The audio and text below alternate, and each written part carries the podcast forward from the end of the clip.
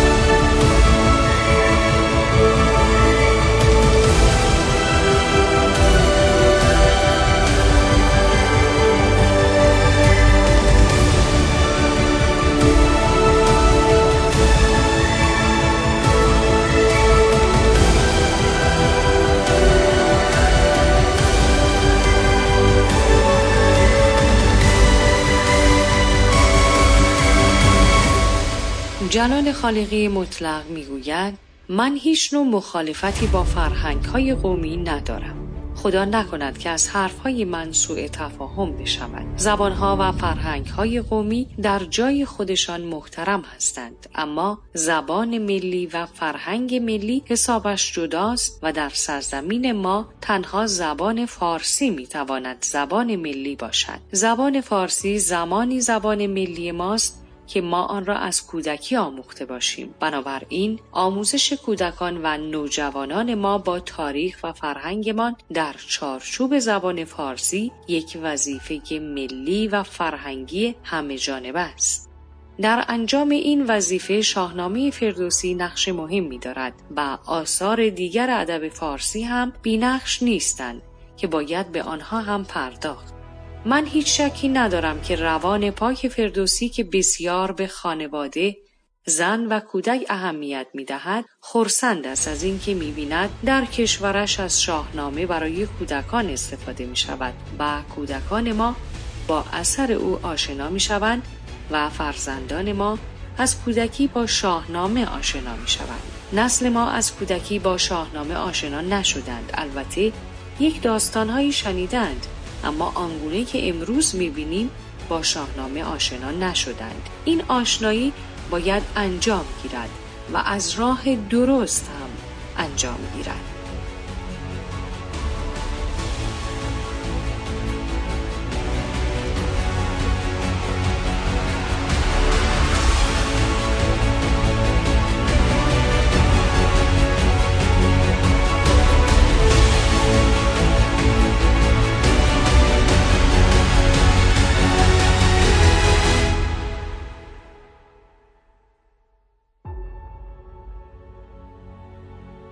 درود فراوان به همراهان، هم میهنان، هم تباران، هم زبانان. درود به همه ایرانیان در سراسر گیتی پهناور.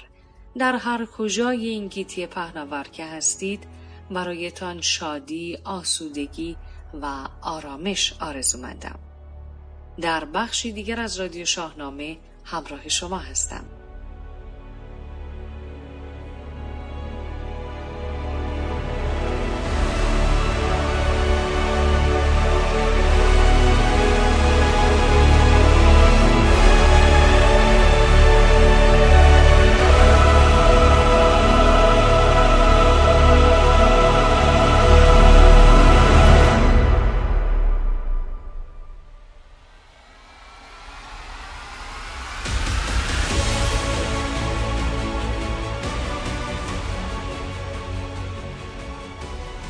آنچه در بخش سی ششم رادیو شاهنامه خواهید شنید.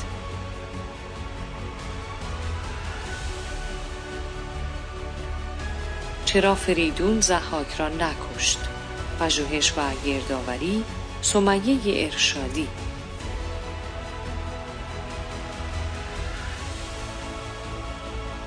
معرفی کتاب زحاک تاریخ از دل استوره نوشته ساقی گازرانی. نقالی تاهری بهرامی از داستان رستم و سهراب بخش پایانی. به همراه بخشی از اوپرای رستم و سهراب خاکسپاری سهراب اثر لوریس چکناواریان.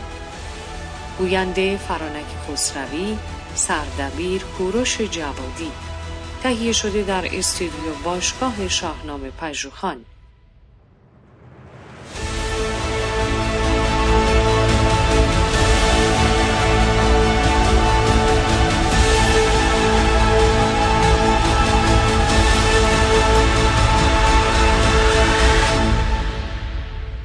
فریدون زحاک را نکشت. پژوهش و گردآوری سمیه ارشادی. در بخش سی ششم رادیو شاهنامه از دید چند شاهنامه پژوه و آثار آنان به این پرسش می‌پردازیم که چرا فریدون زحاک را نکشت. در مازهای راز جستارهایی در شاهنامه نوشته میر جلال الدین کزازی که از سوی نشر مرکز منتشر شده میر جلال الدین کزازی می‌گوید اگر زحاک کشته بشود بدی یک بار از جهان برخواهد افتاد. این کار شدنی نیست زیرا هنوز زمان آن فرا نرسیده است. از این روی فریدون با همه شکوه ایزدی و فرهمندیش از آنجا که پهلوانی فرجام شناختی نیست نمی‌تواند زحاک را از میان بردارد. این کار شگرف به دست وی بر نمی‌تواند آمد.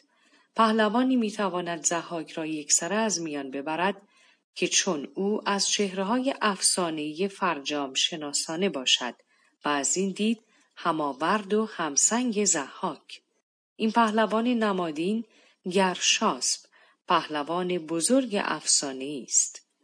همچنین در کتاب زحاک از اسطوره واقعیت نوشته حمزه حسین زاده که از سوی انتشارات سمرغن منتشر شده است نویسنده مبحثی را به نکشتن فریدون زحاک را اختصاص داده و آورده است آنچنان که در شاهنامه آمده است فریدون دو بار قصد هلاک کردن زحاک می کند و در هر دو بار سروش ظاهر شده او را از این کار باز می دارد.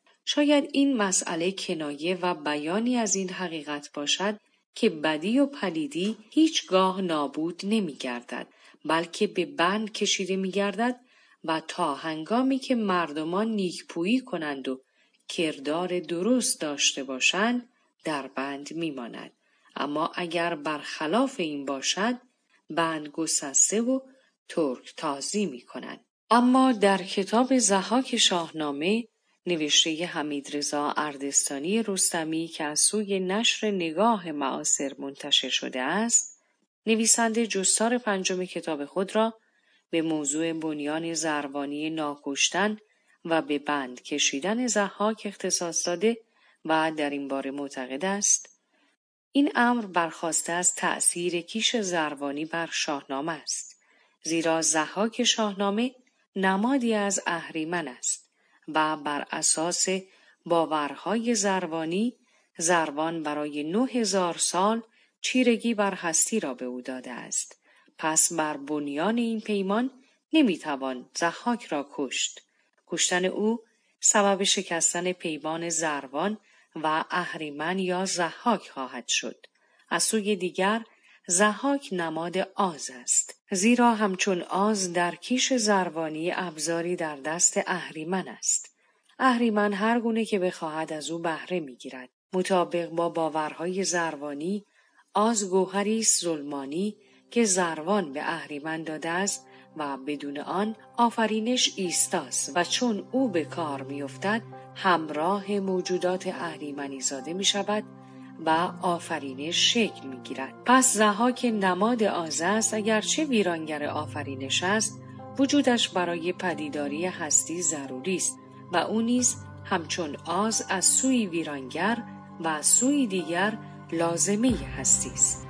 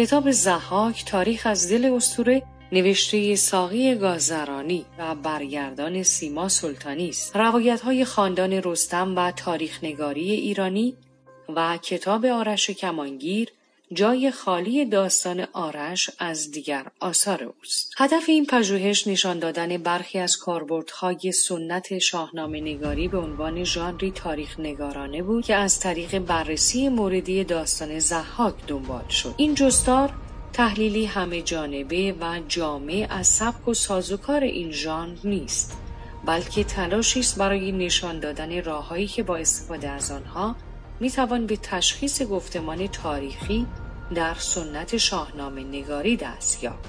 به نظر نویسنده برخلاف آنکه گفتند ایرانیان پیش از اسلام فاقد تاریخند آنان تاریخ نگاری خاص خود سنت شاهنامه نگاری را داشتند. این اثر یکی از مهمترین آثار بازماندهش شاهنامه فردوسی است. دقدقه از جنس تاریخ های بعد از خود دارد. در واقع سنت شاهنامه نگاری ایرانی جایی برای مشروعیت یابی و مشروعیت زدایی زد و خوردهای سیاسی نمایش قدرت و در نهایت دست بردن در رویدادها مطابق با خواست قدرت زمانه بوده است. کتاب زحاک تاریخ از دل استوره نوشته ساقی گازرانی ترجمه سیما سلطانی در 96 روی شمارگان 2000 نسخه از سوی نشر مرکز منتشر شده است.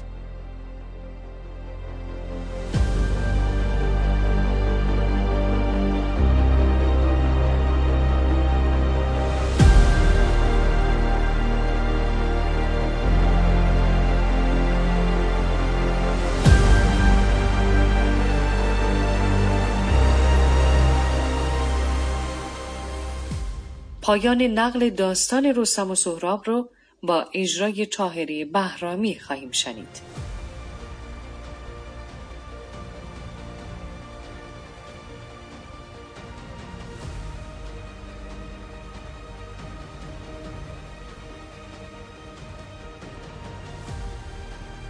به نام خداوند جان و خرد که از این برتر اندیشه بر نگذرد نردیس جهان که بردنش باختن است.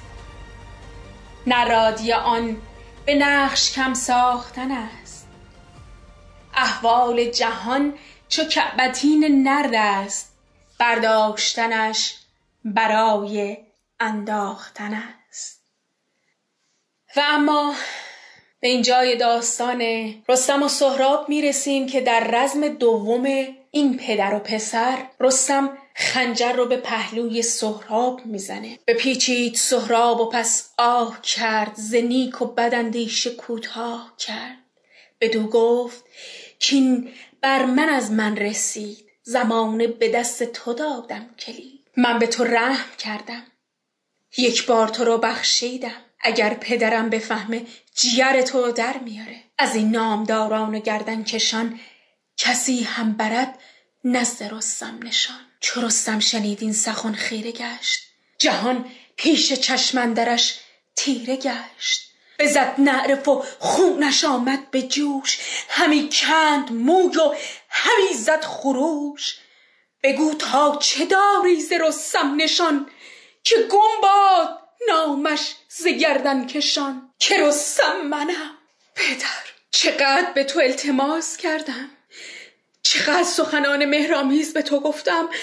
اما یک ذره مهر پدری در دل تو جا نکرد. و به دست خود مرا کشتی. کنون بند بگشای از جوشنم. برهنه ببین این تن روشنم. رستم خنجر رو گذاشت روی زمین. لباس رو پاره کرد. چشمش افتاد. به مهره. همون مهره ای بود که به تحمینه داده بود. که اگر فرزندشون پسر شد به بازوی اون ببنده؟ نگاهی کرد به قد و بالای سهراب. مثل سرف مرگ بر من. مرگ بر من. نگاهی کرد به گیو به گیو دستور داد که بره به سمت کاووس شاه و از اون نوشدارو که در خزانه است بگیره و بیاره. گیو سوار بر اسب تاخت از آن نوشدارو که در گنج توست بسی خستگان را کند تندرست. به نزدیک من با یکی جام می سزد گر فرستی همکنون ز پی. گیو پیش کاووس آمد و ازش نوشدارو رو خواست. اما کاووس با خودش فکر کرد که اگر اگر سهراب خوب بشه حتما منو می‌کشه. گفت بگو که نوشدارو نمانده. گیو با دلیران پیش رستم اومد و احوال رو شهر داد. رستم خود سوار بر رخش ترق ترق تا اومد حرکت کنه. آواز فریاد برخواست که سهراب جان به جان آفرین تسلیم کرد. رستم خاک افتاد. بریدند و دستم سزاوار هست. جز از خاک تیر مبادم نشست. چه گوید چو آگه شود مادرش؟ چگونه فرستم کسی را برش؟ چه گویم چرا کشتمش بی گناه چرا روز کردم بر او بر سیاه؟ یزدان پاک چه گویم چو آگه شود مادرش؟ رستم ساعتها گریست.